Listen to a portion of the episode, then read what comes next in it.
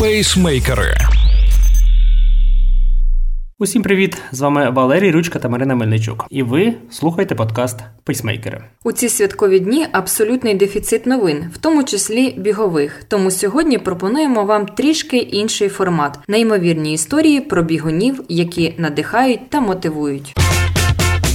1983 року в Австралії провели перший надмарафон, за правилами якого потрібно було бігти від Сіднея до Мельбурна. Відстань становила 864 кілометри. У наступні роки дистанція забігу збільшувалася. Найдовша була 1987 року 1060 кілометрів. На цей масштабний захід з'явилися досвідчені професійні бігуни, які мають спонсорські контракти. Проте був серед них один, хто дуже виділявся: – 61-річний фермер Кліф Янг. Він народився у небагатій родині австралійських фермерів. Його сім'я мала власну ферму, де юний Кліф провів своє дитинство. Янг не захоплювався спортом. Він усе життя займався сімейним фермерським господарством, але у 57 років зайнявся бігом. Через три роки після початку тренувань він вирішив пробігти одну тисячу миль і хотів побити світовий рекорд, але йому це не вдалося.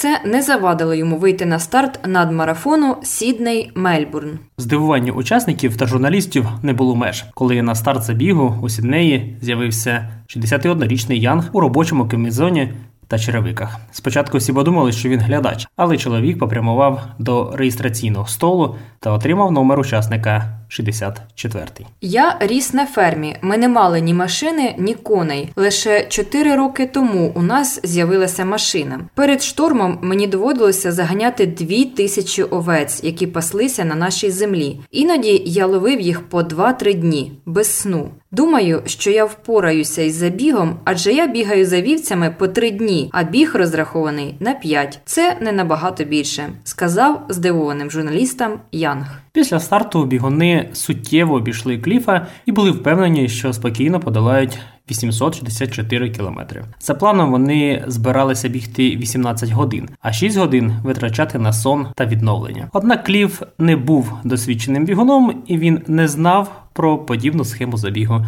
не знав, що можна спати. Його план на ультрамарафон був простий: бігти. Що він і робив? Він не спав, робив лише незначні зупинки за природніми потребами, і це дозволило йому перегнати бігунів, які щодня зупинялися на сон. Кліф Янг переміг у забігу з результатом 5 днів, 15 годин та 4 хвилини. Його найближчий суперник відстав на 10 годин, але і після перемоги Кліф продовжив дивувати. Він відмовився від суми призових у розмірі 10 тисяч доларів і розділив цю суму на 5 рівних частин, віддавши бігунам, які фінішували після нього. Як це мені вдалося? Коли було дуже важко, я уявляв собі вівцю, що біжить.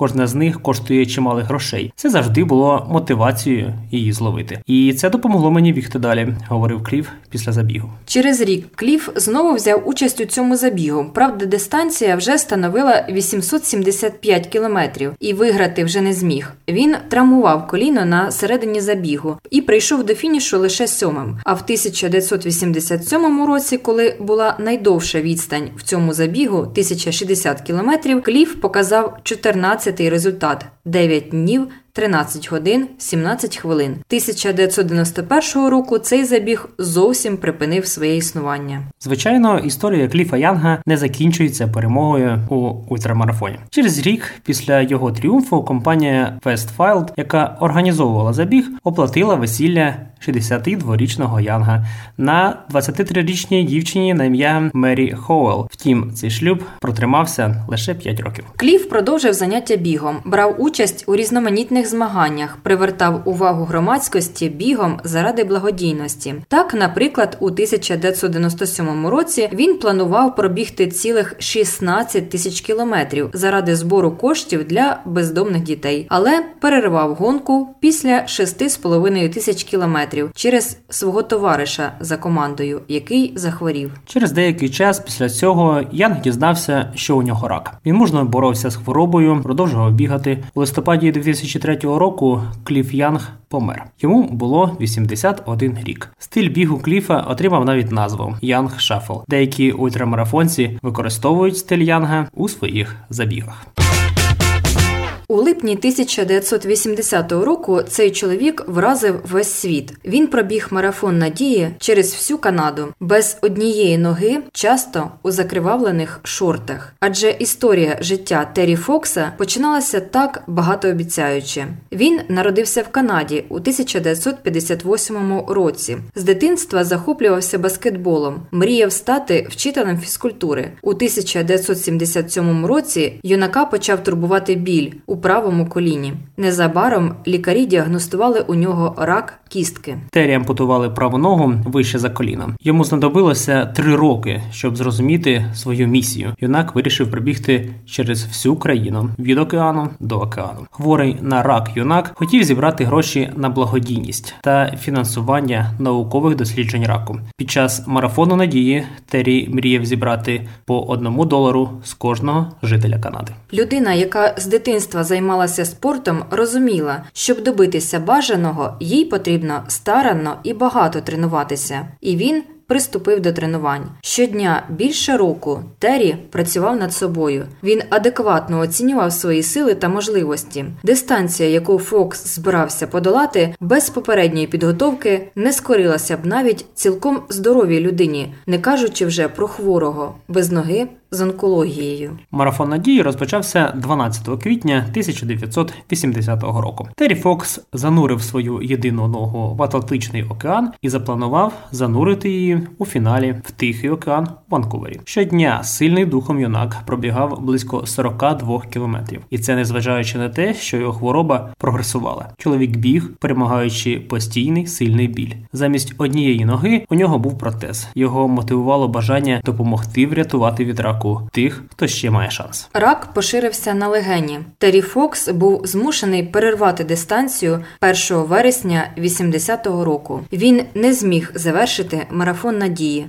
зупинившись біля міста Тандербей після 143 днів. Безперервного марафону хворому на рак юнакові вдалося пробігти 5373 кілометри. Маршрут марафону проходив через провінції Ньюфаундленд, Нова Шотландія, острів Принца Едуарда, Нью Брансуїк, Квебек та Онтаріо. Террі помер не доживши до свого 23-річчя лише кілька місяців. До лютого 1981 року йому вдалося зібрати трохи більше 24 мільйонів доларів. Він зумів привернути увагу широкого загалу до проблем онкохворих. У понад 50 країнах світу щорічно проводять благодійні пробіги імені Террі Фокса. Гроші, зібрані під час цих заходів, йдуть у фонд пожертвування на досліджування онкологічних захворювань. Террі Фокс Ран занесений до книги рекордів як найбільша поодинока кампанія зі збору коштів у світі.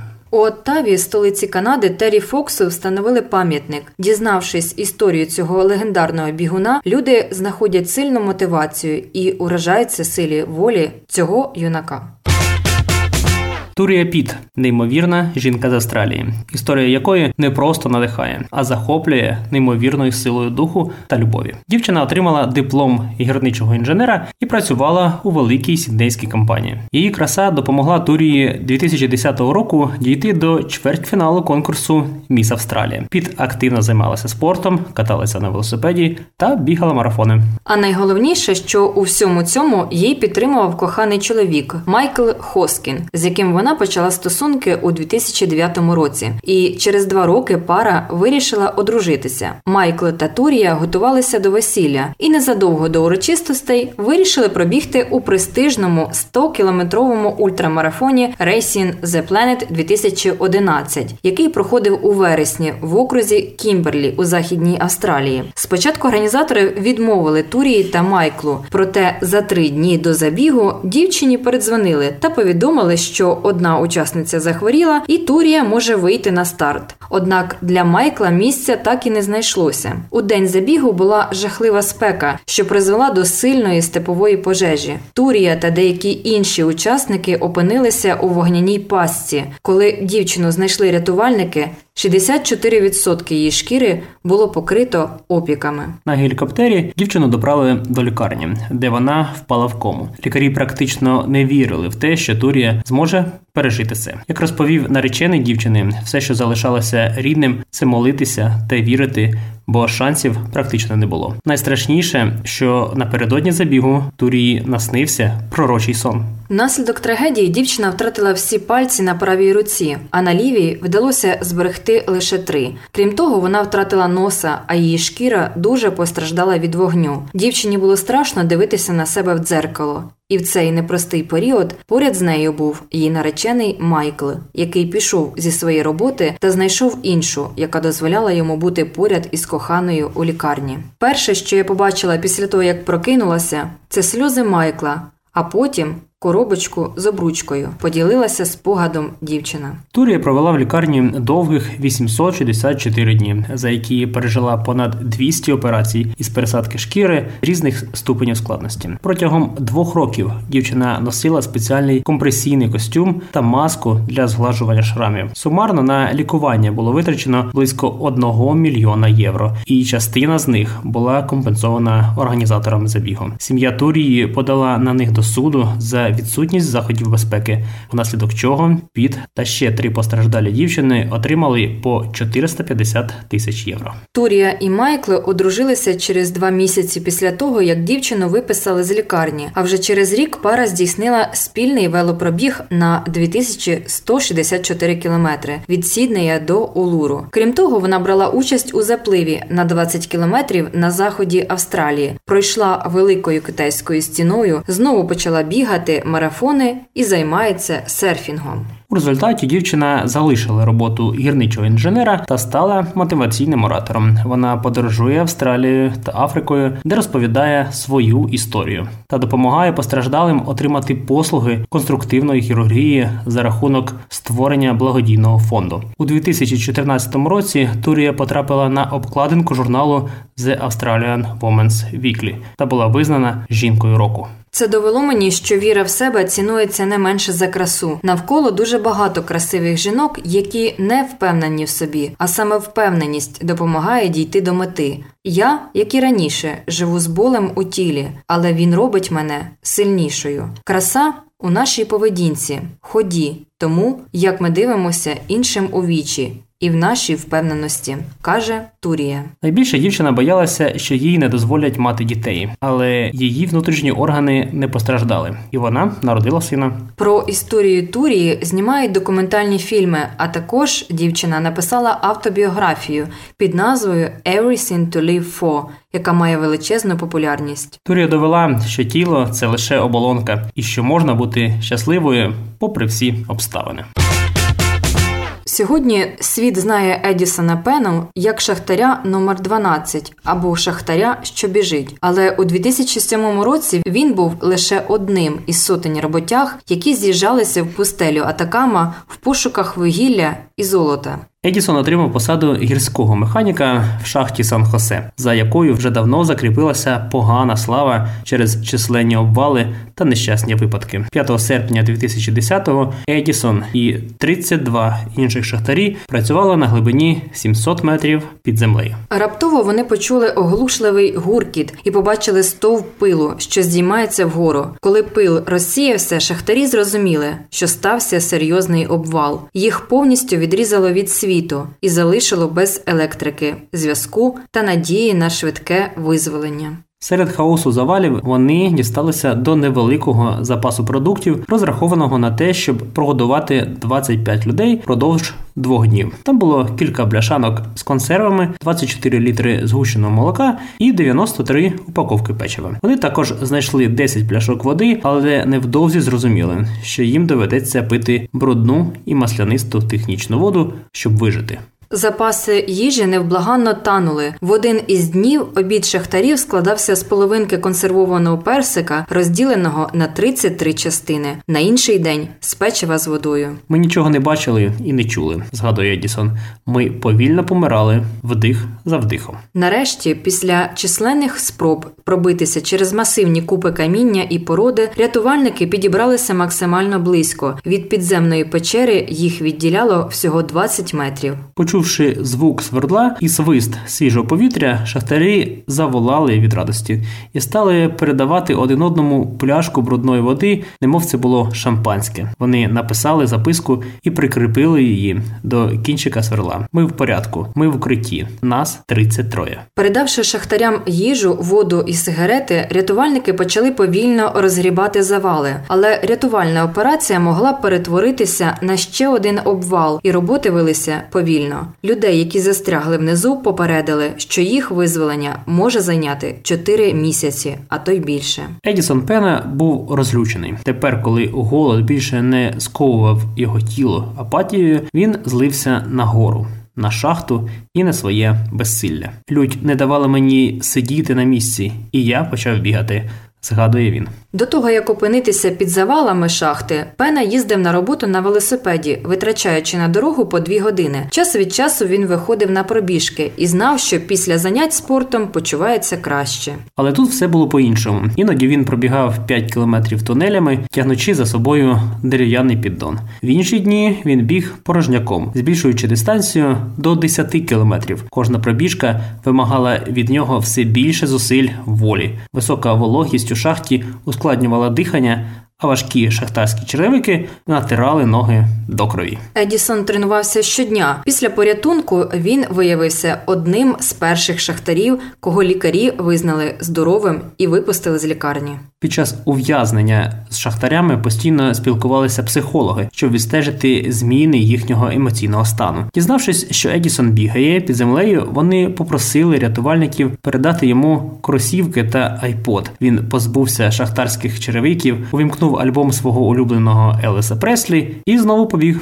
У мені боролися дві людини, говорить Едісон. Одна хотіла зупинитися і просто здатися, а інша вибирала бути сильною. Щоразу я вибирав життя. Я біг і сподівався на порятунок. 13 жовтня, через 69 днів після обвалу, Едісон Пена на силу проліз у вузьку рятувальну капсулу. Він був 12-тим з 33 шахтарів, яких підняли на поверхню після двох місяців ізоляції та відчаю. Через 4 дні після порятунку Едісон пішов на першу пробіжку в тій же майці, який бігав під землею. Незабаром після дивовижного порятунку Едісона Пену запросили взяти участь у Нью-Йоркському марафоні. До цього він ніколи не був за кордоном і не брав участі в масових стартах. У нього навіть не було відповідного взуття для змагань. Коли організатори марафону надіслали йому в подарунок пару бігових кросівок Asics, він був зворушений до сліз.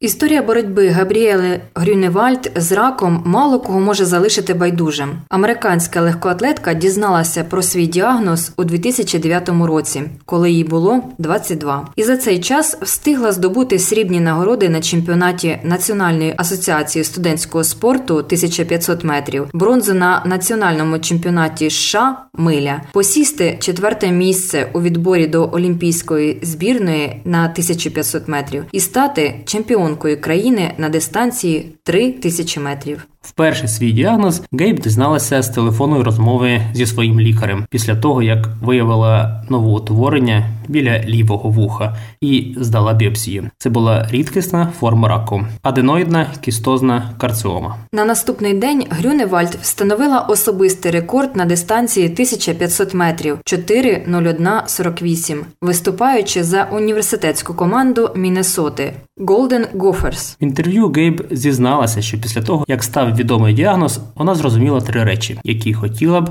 робити до кінця життя: проводити час з людьми, яких любить, бігати і допомагати знайти ліки проти хвороби. Незважаючи на курс лікування, вона змогла підвищити свої результати в бігу і вийти на новий рівень у 2010 році. Грюневальд посіла друге місце на чемпіонаті Національної асоціації студентського спорту і підписала професійний контракт із Brooks Sports. На жаль, у тому ж році їй поставили ще один діагноз рак щитоподібної залози. Це не завадило їй через рік посісти третє місце на національному чемпіонаті США в бігу на одну милю приміщенні та й на вулиці. У 2012 році Гейб на відборі до Олімпійської збірної США на дистанції 1500 метрів вдалося посісти четверте місце. Через 5 років з моменту, як вона дізналася про свій діагноз, Гейб продовжувала змагатись на високому рівні і здобувати перемоги. На початку 2014 року їй вдалося виграти чемпіонат США в приміщенні в бігу на 3000 метрів. На той час вона вже рік жила у шлюбі Джастіном Грюневальдом, який навчався на лікаря і також займався бігом, але на довгі дистанції. Незважаючи на всі спроби Гейб жити наповно і намагатися залишитися в професійному спорті, рак не відступав у 2016 році. В неї з'явилося ще одне новоутворення на цей раз в печінці. Саме після його видалення в неї залишився шрам на весь живіт. Вона заснувала фонд Brave Like Gabe, який займається збором коштів на дослідження і допомагає людям з раком вести активний спосіб життя. На жаль, весною 2019 року її стан погіршився. Через деякий час родичі прийняли рішення перевести гейб на домашнє лікування, оскільки її аналізи були невтішні. Через декілька місяців Грюневальд померла у віці 32 років. Історія Гейб Грюневальд це історія про боротьбу і жагу до життя. Вона до останнього намагалася займатися улюбленою справою. І, хоча після 2016 року її результати значно погіршилися, вона не припиняла виходити на пробіжки. Їй вдалося залишити після себе фонд, який до сьогодні продовжує допомагати людям насолоджуватися активним життям, навіть якщо вони приречені покинути цей світ у ранньому віці. Сподіваємося, наші історії мотивують вас жити активно. З вами були Валерій Ручка та Марина Мельничук. Слухайте подкаст Пейсмейкери, бігайте і тримайте свій темп.